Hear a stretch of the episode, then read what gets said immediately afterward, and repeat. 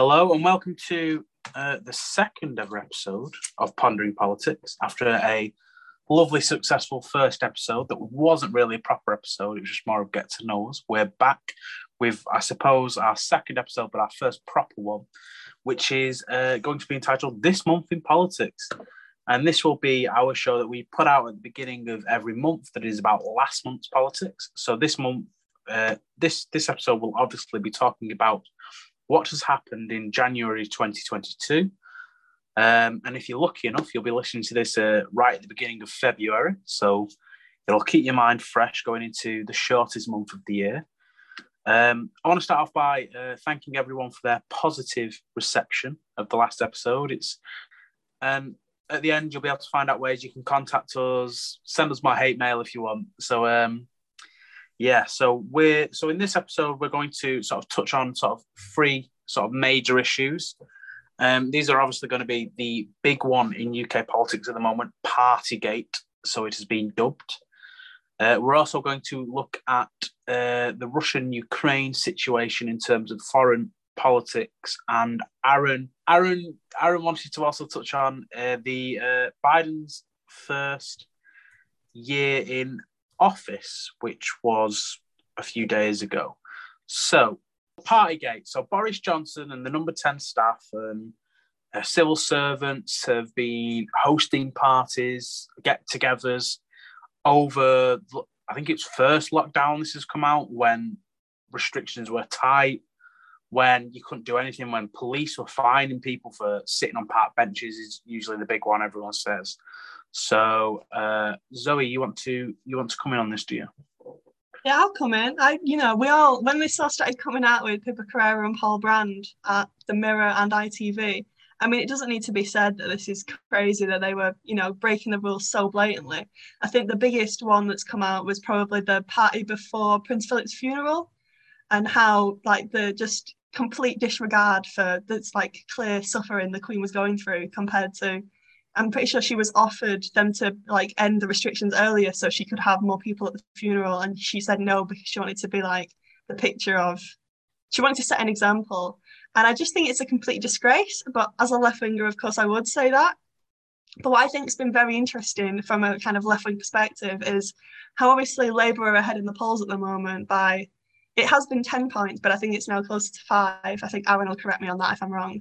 But how interesting it's been seeing us go ahead in the polls when a new party comes out, but then as soon as there's like a lull in it, the polls start to narrow again, and how, not to be blunt, but Keir Starmer really isn't making any kind of headway in keeping that lead and making it about more about Labour being a force for good and a vision for the country, and not just about people being against the Tories.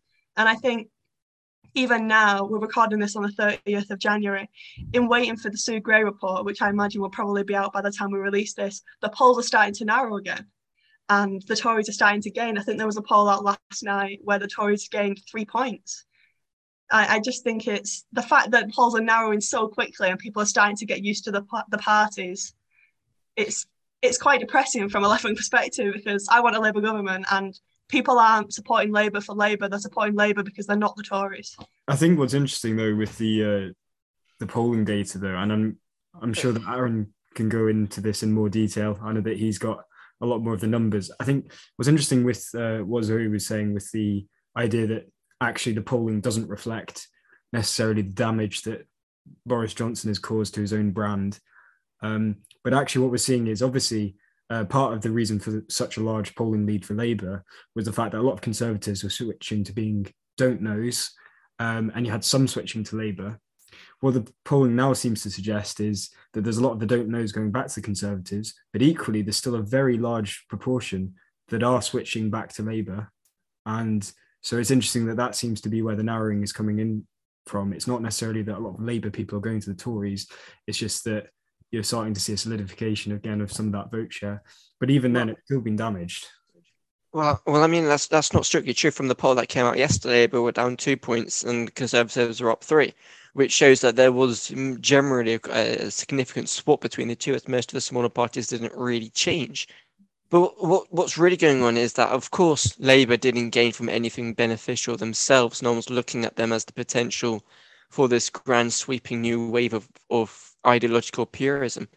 In, instead, it's mainly more just looking at the Conservatives as, you know, they screwed up and, and so we're going to look at them on the other side. But the interesting thing is in the polling data, especially from yesterday with Opinium, is that the Conservatives gained a net 5% on Labour, halving the lead, but yet still 66% of people in that same poll believe Boris Johnson should resign.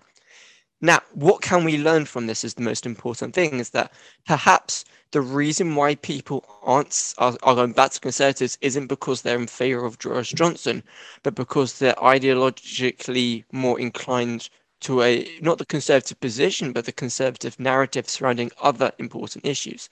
Now, of course, this is taken with a complete grain of salt, as other pollings indicated this is not the case, with various different uh, issues leading more towards Labour, such as immigration. But there has to be a plausible reason of why people are going back from the Conservatives, if it is even from Labour, which recent polling suggests that it entirely is. No, no, no, no, it doesn't. The polling, yes. the polling shows is that um, at the peak of the party gate, you had only two thirds of Conservative voters, something approximately that, saying that they would confidently vote Conservative again, and you had a very significant proportion saying that they weren't sure if they would vote again. And it doesn't seem to be that there's this massive shift from Labour to Conservatives. If anything, what the polling lead shows, even when it's you know been cut down from a 10 point lead to a five point lead, that still suggests that Labour are retaining a base that's much more significant than where they were left off with in 2019. And even since mm-hmm. then, when Keir Starmer had a bounce in mid 2020, you know, he lost a lot of that support. But now what you're seeing since Partygate is actually a lot of the solidification of the Labour base. And actually, the Conservative polling leads do not suggest a large swing. Quite the contrary, what they suggest is merely that the Conservative vote seems to be um, coalescing again. But it's not some massive swing. Well, and actually, that should be very worrying to the Conservatives if Labour can retain that well, base, I, which is what the data seems to I, I just I think me and you have looked at completely different data sets because yes, entirely when the original party gate happened, there was a swirly of of the conservative voters saying that they were going to don't know and some of them did go to conservative. But you know, we're looking at, you know, Redfield Wilton Opinium and, and various others such as Kantar Public, which uh, changes with December is the exact same at 38 to 34 percent.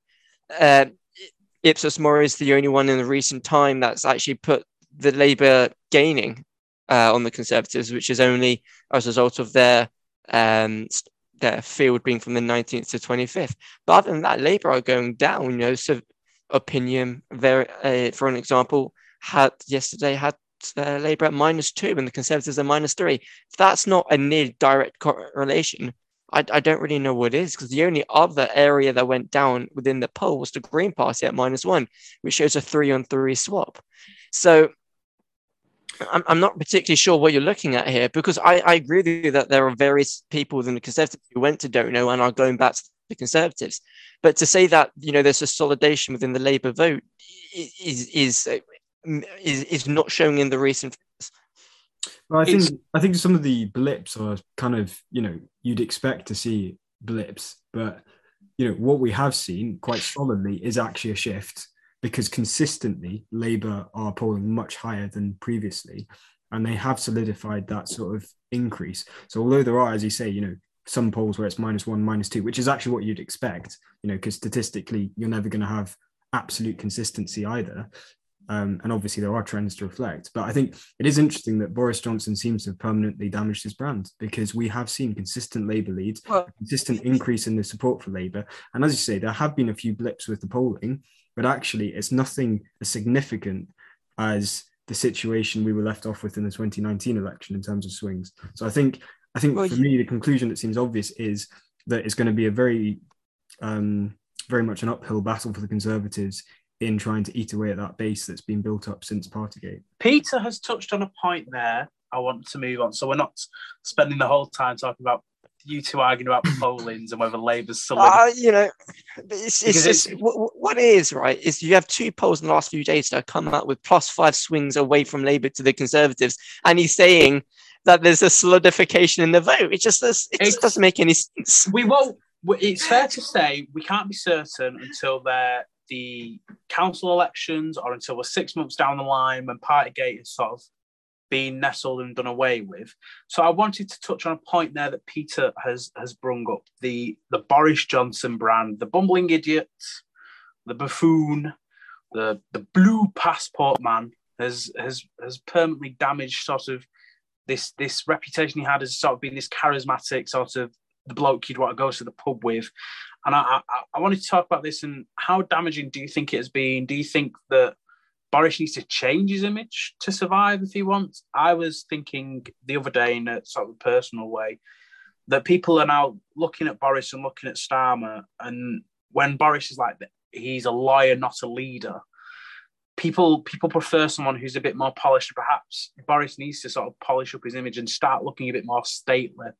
Um, I'm just wondering what what people would be inclined to say about sort of the Boris brand and where where does it go from here? And uh, I'd, I'd be excited to hear from Zoe. Uh, I would say it's a bit late for that. Like, you know, everyone's seen the everyone's seen the Partygate images. Everyone knows what this man's like. So trying to polish up the image, I think it's like 20 to maybe more than 20 years too late for that. But I did see some polling, and Aaron, in his infinite wisdom, will probably, you know, add all the fanciness onto this. But I saw some polling done about uh, new leaders and how they would like perform. I mean, you can probably tell by the accent. I'm a raging northerner, so I compared about. I cared about the red wall, so I saw that, and it said that Boris up north, all right, but not the best. Rishi, they were very happy with, but Liz Truss didn't like it all, and as she's kind of tipped to stand for the leadership, I know we've seen Tom Tugendhat, the chair of the Foreign Affairs Select Committee, say when Boris goes, he's going to stand. But I'm pretty sure everyone's aware that Liz Truss is trying to level best. Rishi, you know, another one tipped to go for it. It's definitely going to be interesting to see because when Boris eventually goes, which you know, there's a million variables about when that's going to happen. So I'm not even going to bother trying to get into that. But when he eventually goes, who he's going to be replaced with in that leadership contest, I think it's definitely going to be interesting because how do you replace a bumbling idiot that's got himself into a million messes? Who do you replace that person with? It's like, it feels like another Trump. Obviously, Boris isn't Trump, but it's like, where do you go from this just person who's not like everybody else? One of one of my one of my favourite comments I saw about Liz Truss is she's basically um, the Conservatives' version of Ed Miliband. She's very popular with the membership, but she's not very popular um, outside of the membership. So uh, I like that one. I haven't heard that before. I like that. So I, I think that'll be quite interesting. So um, so yeah, Boris, his brand is broken, um, and he hasn't gone yet, which I think is a shock to a lot of people. Um, and the question is if I, I, don't think the question is if he goes now, it's when he goes and why. Um, I don't know if any of you are inclined to agree with me. I, I, I, I don't fathom a world where he will be leading the Conservative Party into the next election. I know he wants to, um, because um, there was that story. Was it from the Telegraph where he said he, he that he didn't want to let the last uh, Etonian Prime Minister beat him because obviously Cameron was in office what six and a half years. I want to say he was prime minister. And this sort of shows how for Boris this is all sort of a competition and a back to their days of childhood rivalry in the is it the Bullingdon Boys or, or what other club they were in. So um, I think it's very interesting to to see this. And I mean the, the question is why why didn't more MPs speak out against Boris? You, we saw a lot of like uh, disgruntledness. We've seen a lot of vocal people. Obviously, is it Chris Wakefield or Whitefield? Chris Wakefield. Chris he, Wakefield in Bury South. Yeah, Bury South. Uh, big up Bury Market, can I say? Big up Bury Market. Big uh, up cat stories on Bury Market. Sorry, carry love, on. Love Bury Market, but um, he obviously defected to Labour, which I think is is huge, um, especially especially in this Parliament. Um, so I know um, so I, I, just want to see what, what other points people want to make, and maybe maybe we can hear off Aaron. Yeah, well, I'm, I'm going to kind of unpack that all. So this may take some time, but I'll, I'll, try to be as brief as I can. Is the first step in, in regard to the brand of Boris, and to answer this kind of question, we have to go back through history, as Zoe will know I do quite often. because the great leaders of this nation back in the day were usually the great orators and the people who could convey their points and do these great elaborate speeches for hours upon hours. You know, you, you hear about uh, William Pitt's first ever, um, the younger ever speech being three hours in the Commons, and and you know that was an old tradition. Nowadays, you have to pack your views into short, brief amounts of time. You don't get as much time as you used to be able to in debates didn't last years. You know, we, we talk about Brexit as if that lasted forever. Back in the 1800s, the Catholic emancipation lasted 30 years. So, you know, you have to put everything within context. But the reality is that Boris is re- very good at unpacking things into a short period of time. And is a very good evader, which is the thing that is most important because we, you know, a lot of the criticism Boris got in the last in this time um, doesn't tell the truth, is a bit of a bumbling idiot. Was true two years ago, uh, was true ten years ago, and in in terms of the image of him and what people would claim about him, and it seemed to have not really had much of an effect. Now, obviously, sixty-six percent of people, according to polls, want him to resign but if the Conservatives are able to, if he's able to survive this period, I don't really see why he and the Conservatives grow as they have done every time there's been a lull in the parties. I generally think, for the most part, people are kind of done with the parties uh, because it's been over so much a duration of time. It's kind of people just kind of move on from it just due to the nature of the cycle. But I, I I can kind of see a world in which he kind of doesn't resign and doesn't get ousted. The reason why uh, the Wakeford defection kind of hindered the Conservatives uh, rebels is because it kind of ruined the momentum they were growing within the party and people kind of like constraining it with traitorism and the values of not conservatism, which is somewhat damaging. You know, we heard Lee Anderson, I think, talk about how it was over. They called him Chris Wokeford, which you know I think says already all of how it's been constrained. I think we have to put ourselves in the uh, minds of Conservative MPs at the moment. What would the purpose be of getting rid of Boris Johnson? What would the purpose be of installing a new leader? And obviously, the main issue is obviously the Conservative Party win elections and Boris Johnson is unpopular, so therefore they might not win an election. But you see, the thing is, who would actually want to be the leader of the party at this moment? You have to remember that we've got huge rises in cost of living, huge tax rises, you know, national insurance hike, um, student loan payment freeze, which in practice means a rise in um, in how much you're paying back. Um, you've also got issues like obviously inflation is at record levels uh, for like last however many years. You know, the, the aim was obviously to bring it down to 2.5%, and it's currently over 5%. Uh, we're having supply chain issues. We're seeing all sorts of um, new problems, not just to do with the consequence of COVID, but just in general, a global economy that is really struggling.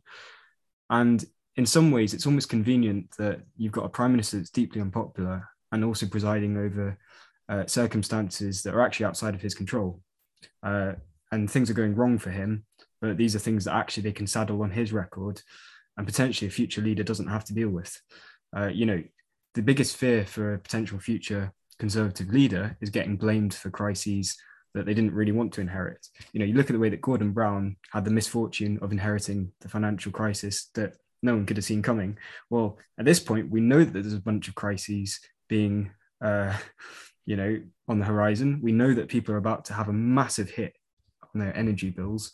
We know that there's going to be all these issues facing everyday people, especially voters who trusted the Conservatives to bring down costs and keep the, the economy stable or whatever.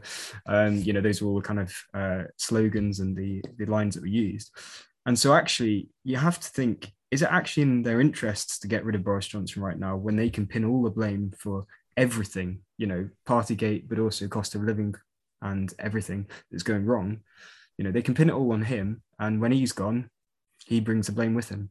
So in some ways, I think it's actually in the Conservatives Party uh, interests not to get rid of him right now.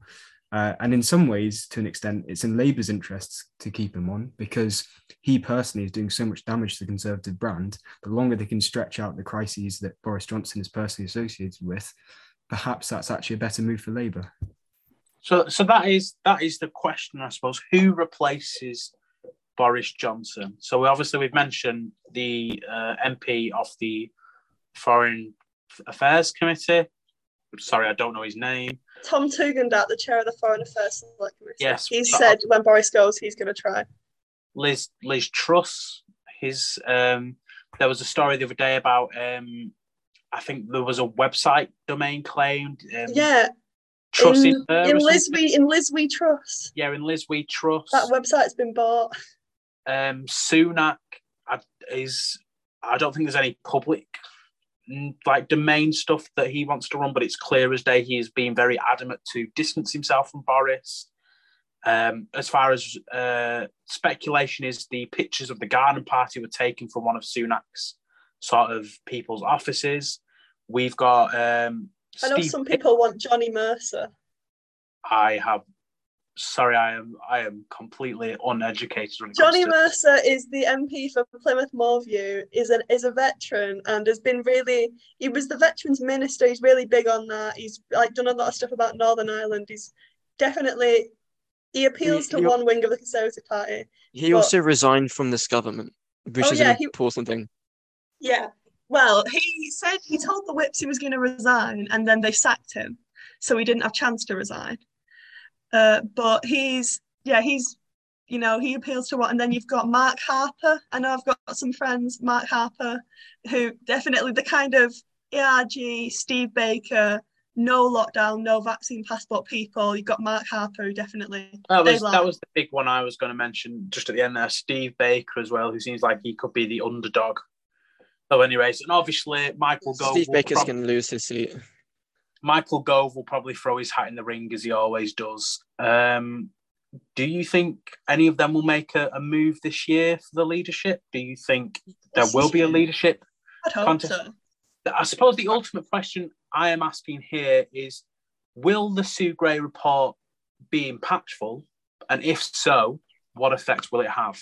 So, I think it will be impactful in in. I mean, we know that it's not, it's going to be in a redacted format. It's not going to be the full thing. We're not going to be. I doubt, I doubt we'll see the full version for a few years, whilst the Metropolitan Police conducts its investigations into the evidence presented within it. But I think that I don't really the the the, the Sue Gray report is was effectively Boris Johnson buying time, and I think that because time's kind of gone and more people are kind of seemingly not as chilled out, well, more chilled out as they were, it's kind of like the the strategy of the people releasing it was to release it bit by bit to keep to keep the outrage for longer, but it doesn't seem to have worked in the way that they thought it would have, because every a week after one comes out, people kind of just like not care as much, and polling shows that the Conservatives appear to be gaining during that week.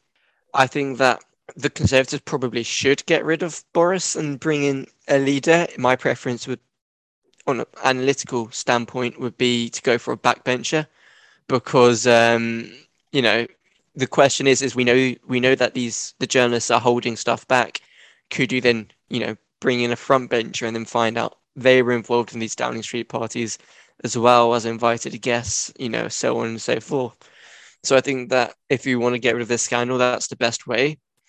But I also think that the big advantage that currently the Conservative have is that they could probably claw back the the polls if they if they were going to go on a charge, because I don't think that any of the polls right now pro Labour are, are really hammered. Um, I I I think that you know there's there's three years minimum till the next general election, and I think that if they get a new leader, or maybe if they don't, they that's plenty enough time for them to remit a new image, because we've seen many times that people have had poor personal ratings, our parties have had poor polling, and then when it comes down to crunch time, they pull out. a lead and win. I just wanted to say that I'm pretty sure Labour are expecting a general election next year. What makes you say Um, that? What makes me think that? I'm in Labour and I talk to people. Well, I mean, the, the, We're the, prepa- I'm pretty sure we're preparing for a May election. May the- next May. So what what have people been saying then, Zoe?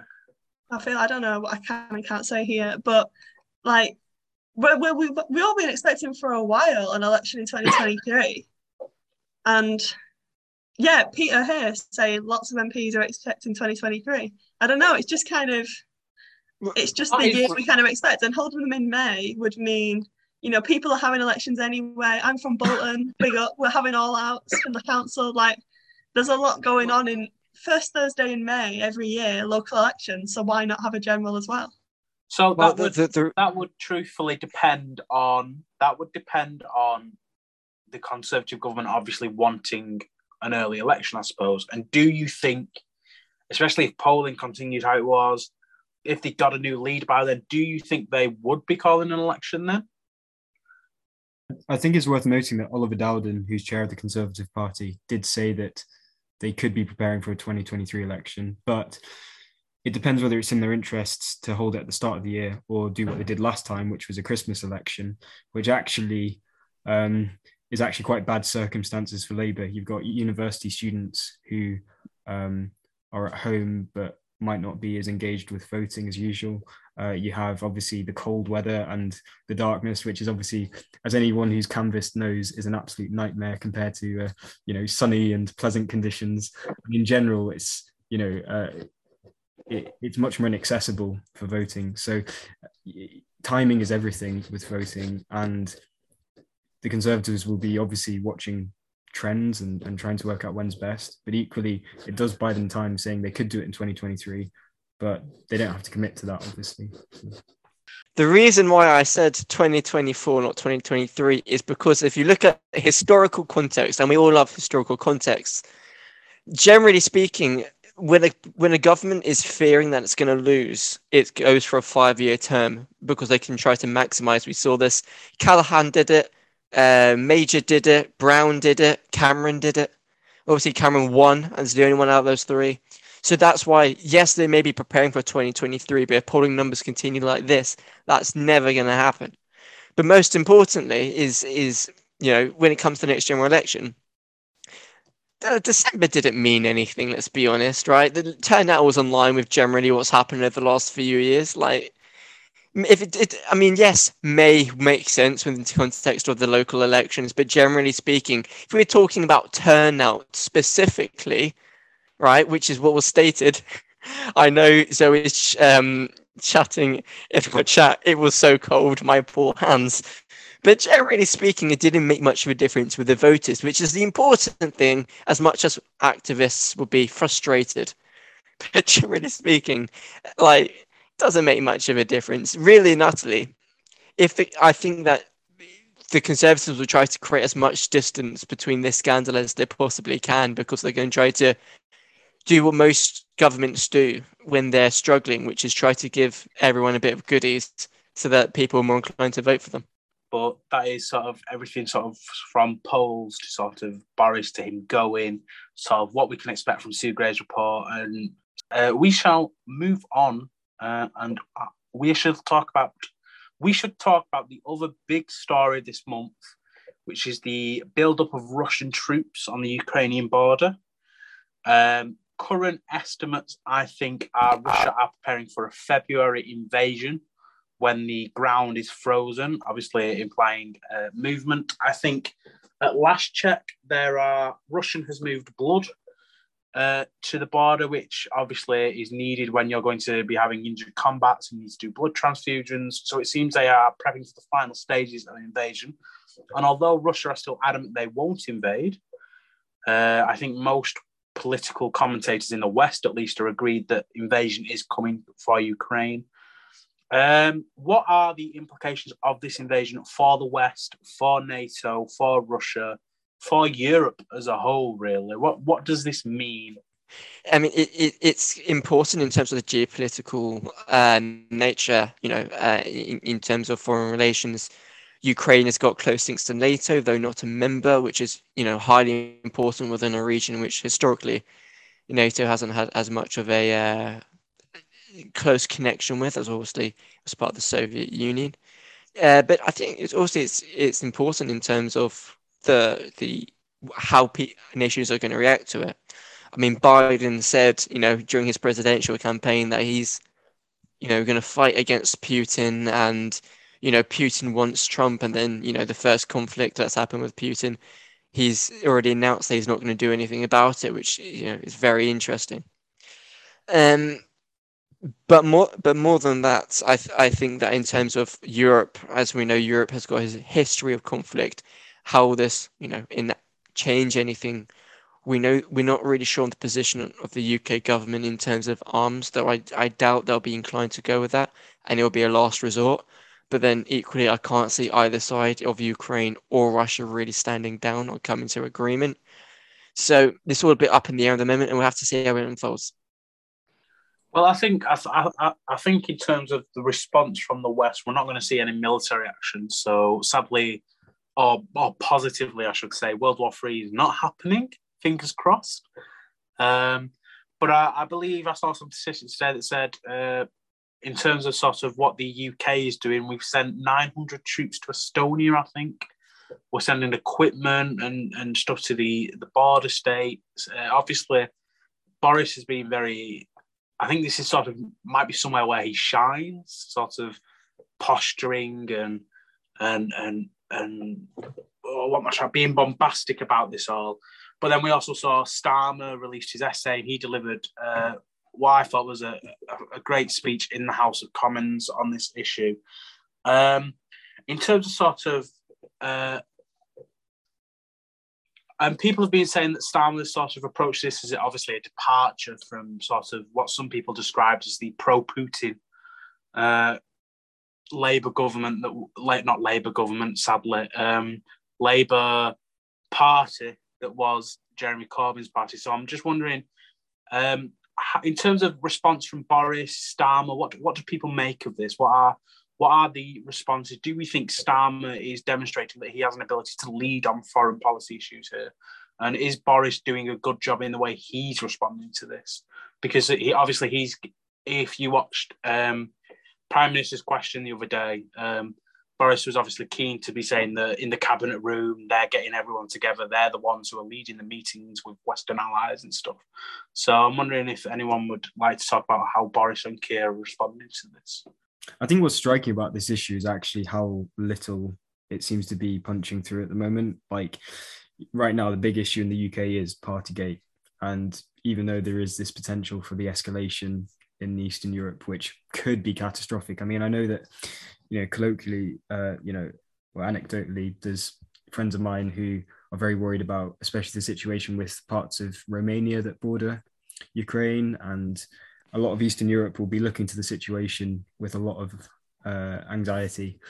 Um, so it's interesting because obviously, you know, NATO do have, um, you know, obviously their own uh, mechanisms in place, which mean that in theory NATO members should be protected. But obviously, Ukraine isn't a NATO member, and will need to, uh, you know, work out a plan of action. Uh, but right now, it seems the UK is pretty distracted, so it's not an issue that uh, seems to be on the agenda. But no doubt there'll be a lot happening behind the scenes. Um, I mean, my understanding is that the UK is sending over quite a lot of weaponry at the moment but the real question is, will we send over the manpower? And when push comes to shove, would we enter conflict? And I'm not sure we're in a position to do so at the moment. Like that, I think that comes down to the fact that uh, obviously Ukraine is not a NATO state at the moment, and the yeah.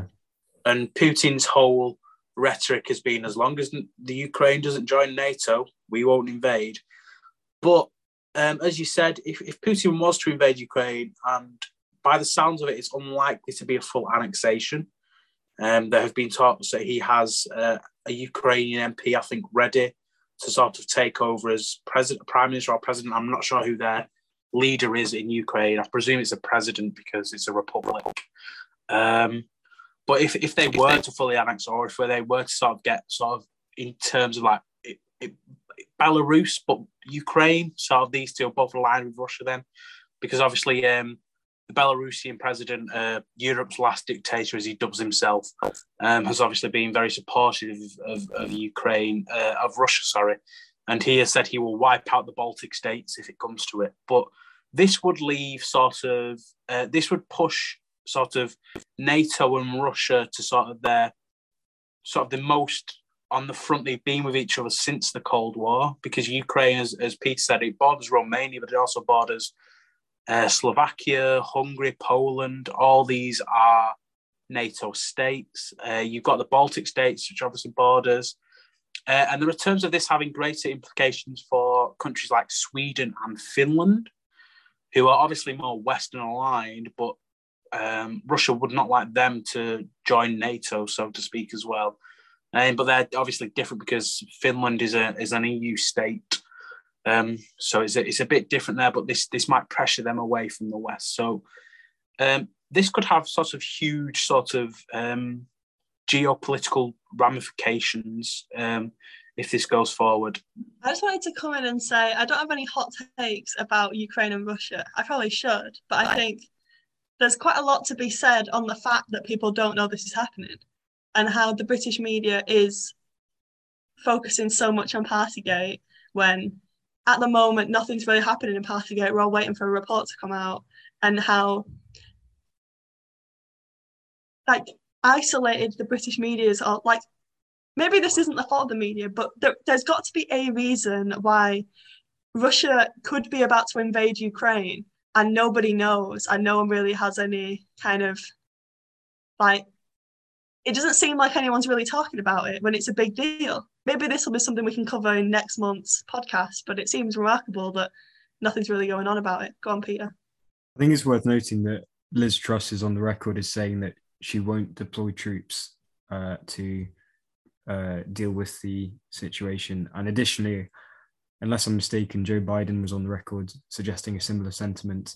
The focus seems to be if Russia does take action, uh, the response would be economic in nature. You know, it avoids a direct conflict between big powers, but you know, it, it is interesting that there seems to be obviously a hesitancy to actually engage in conflict. But equally, the question is, would economic sanctions be enough to uh, put off Russia? And I guess we'll find out. Well, in, in terms of in terms of sort of what is planned, um, I don't know the official name for it, but there are plans in place that would basically isolate Russia from the international market, which would damage their economy hugely. Um, we saw this with Crimea to an extent, but obviously, I think the the sort of the um, the the economic sanctions in terms of if they were to invade Ukraine would be a lot bigger. Uh, they'd be a lot more impactful. And uh, in terms of sort of what I think what Biden definitely wants to go for is the destruction of the Russian economy.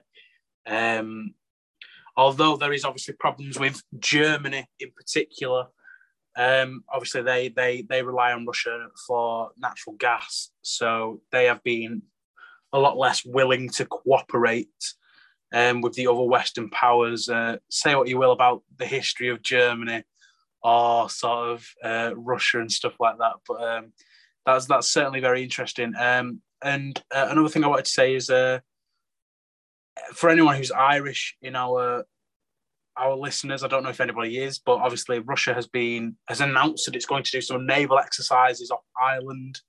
Uh, Ireland, of course, doesn't have a very big navy. I think it's nine ships in total they have, uh, and and I think the the plan is for Irish fishermen to go where these ships are going to be to disrupt the naval exercises because it is a fishing ground. Um, so they're going to sort of put up a protest where the Irish government can't. So this is sort of huge. Russia is very much manoeuvring at the moment, flexing its muscles, so to speak. Um, One of the interesting things about this is also, you know, it's highly likely that there's going to be an attempt to hit the Russian economy, and part of that will be involved with oil and gas. Now, obviously, Russia's economy is built upon its oil. And you know, there've been talks about you know perhaps that we're going to change our oil supplies from Russia to, to a different nation, and they you know highly likely it could be from America, which would be the first time that obviously we you know import oil from America, and being a really interesting political dynamic between the UK and US. You know, we we always talk about the special relationship between the two, but you know, I've heard from various different you know people, including former ambassadors, that the special relationship effectively means uh, Britain kissing America's ass. So, you know, we we can be looking in a position where what how will this affect the relationship between the UK and US if we're more reliant on them? Which it will be certainly an important thing to look to go forward because polling showed in 2012 that between that the UK citizens were split between whether they wanted to go independent from Europe or America. You know, this could be interesting in terms of the positioning of political parties going forward. When anyone mentions special relationship, I always think about um, Love Actually, when uh, Hugh Grant makes that brilliant speech about Britain having the Beatles and David Beckham's left foot and David Beckham's right foot. Um, and you know, sometimes I wish we had Hugh Grant's character from that film as Prime Minister. Um, but we've talked a lot about America, and that moves on to sort of, um, sort of uh, the last thing we wanted to touch on. This was one of Aaron's suggestions, so I'll let him say what he wants to on this. But this is sort of Biden's first year in office. Um, I'll be honest, American politics, American history, as a historian, does not interest me. I think it's overdone. I think it's boring. I think it's cliche. But we have to talk about it. America has this huge impact on the world. Um, they they they have the ability to invade any country in the world they wanted. They have the ability to economically destroy most countries in the world. So we have to talk about the impact, and we have to talk about their leader, their president, who is Joe Biden um, who has been in office now for a year. And depending, I, I, I think the, the general consensus is that he's meh. I want to I, I want to go with he's meh. Um, Aaron Aaron's frantically shaking his head at me, so I, I, I, would I would be interested to hear why he isn't meh. It's not so much I think he he's meh in terms of his policy. But I mean, just looking at his approval rating at the moment, it's minus 12, uh, 12, 12 11.3, uh, but kind of in that region, you know, uh, disapproval rate of 41.8. And I've seen polls show that if there was a rematch between Donald Trump and Biden, Biden would actually lose the popular vote, which almost certainly means that he would lose the the general considering Trump was around 100,000 votes of winning the general last time and won after losing the popular vote to uh, Hillary.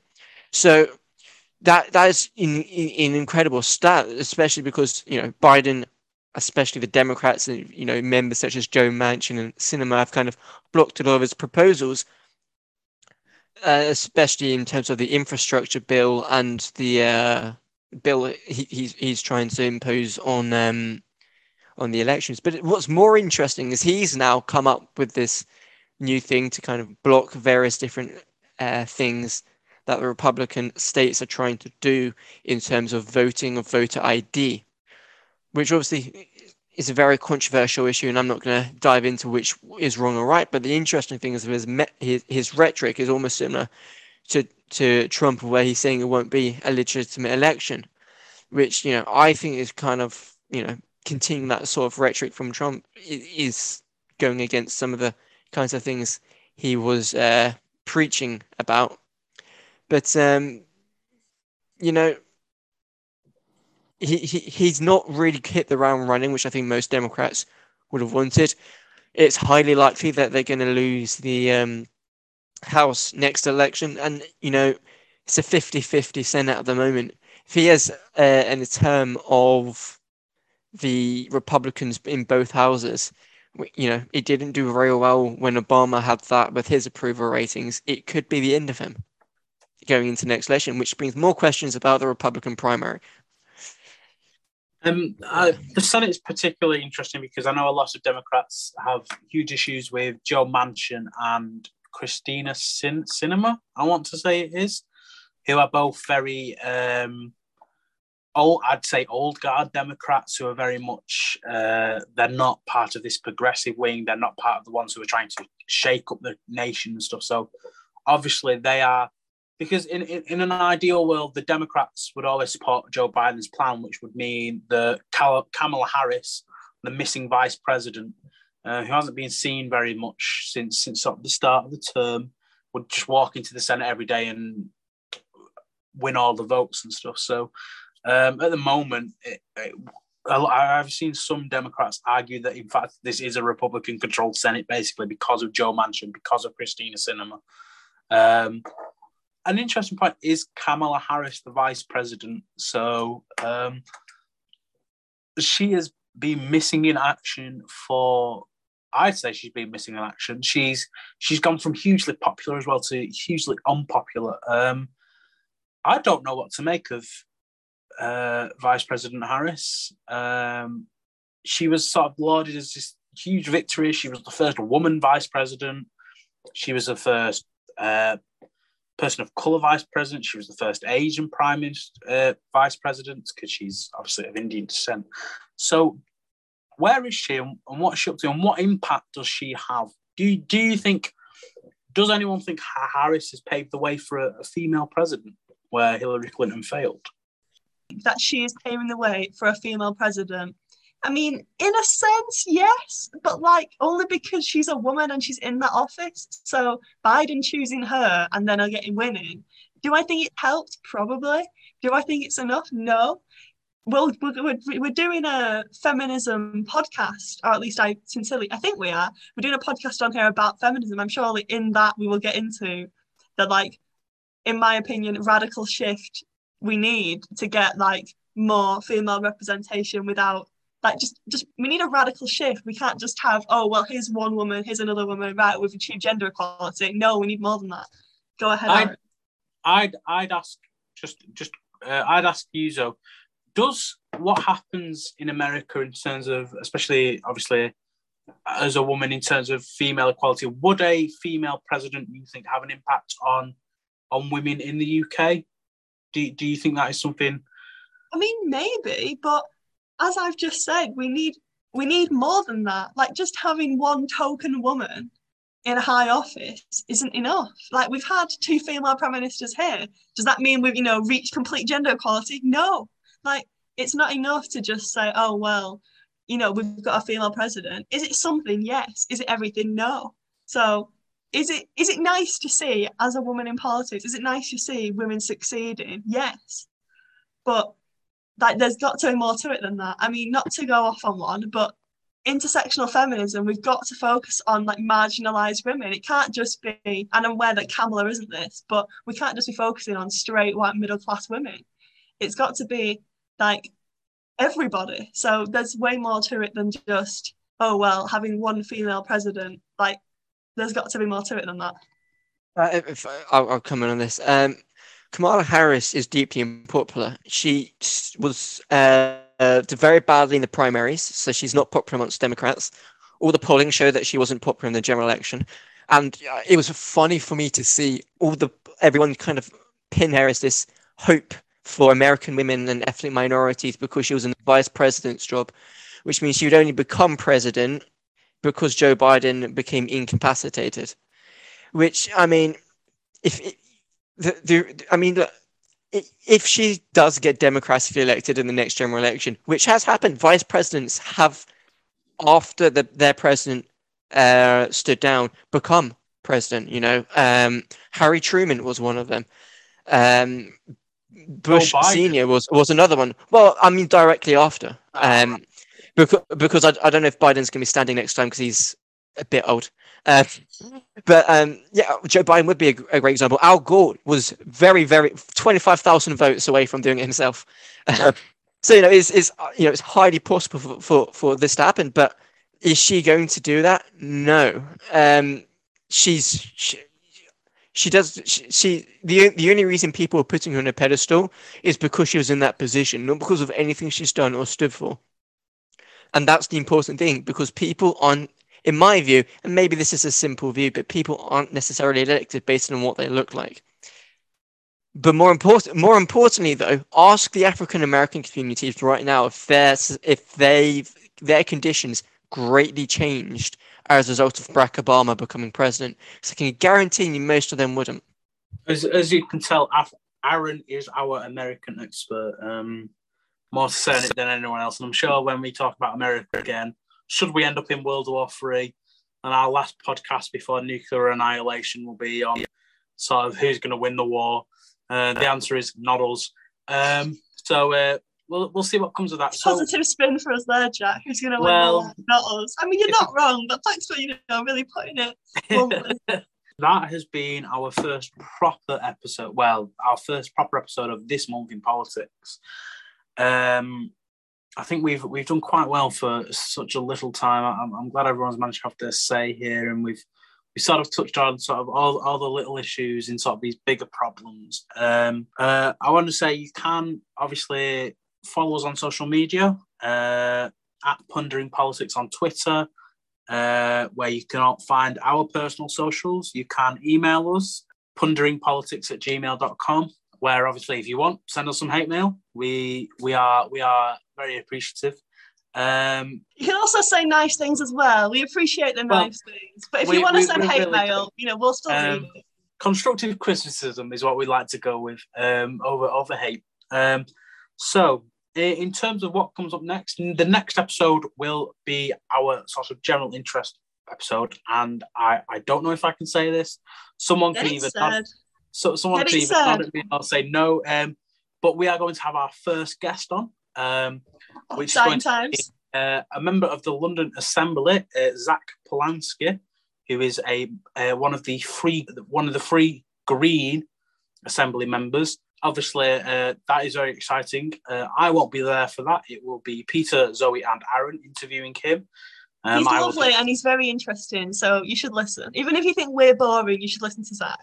um, I will be just editing the episode, so you, you'll you'll you'll feel my presence through how it's edited. Um, so that will be our next episode, and then the episode after that will obviously be February's roundup, which will be obviously sooner than this one was because of how short the month of February is. If if no one has anything else to say, um, we shall say goodbye for now, and hopefully we shall keep you listening uh, for the future, and you will enjoy uh, and you are looking forward to the next episode of first ever interview. So thank you very much. This has been Pondering Politics with Jack Meyer, Zoe Walsh, Aaron Goldsmith, and Peter Hotwood.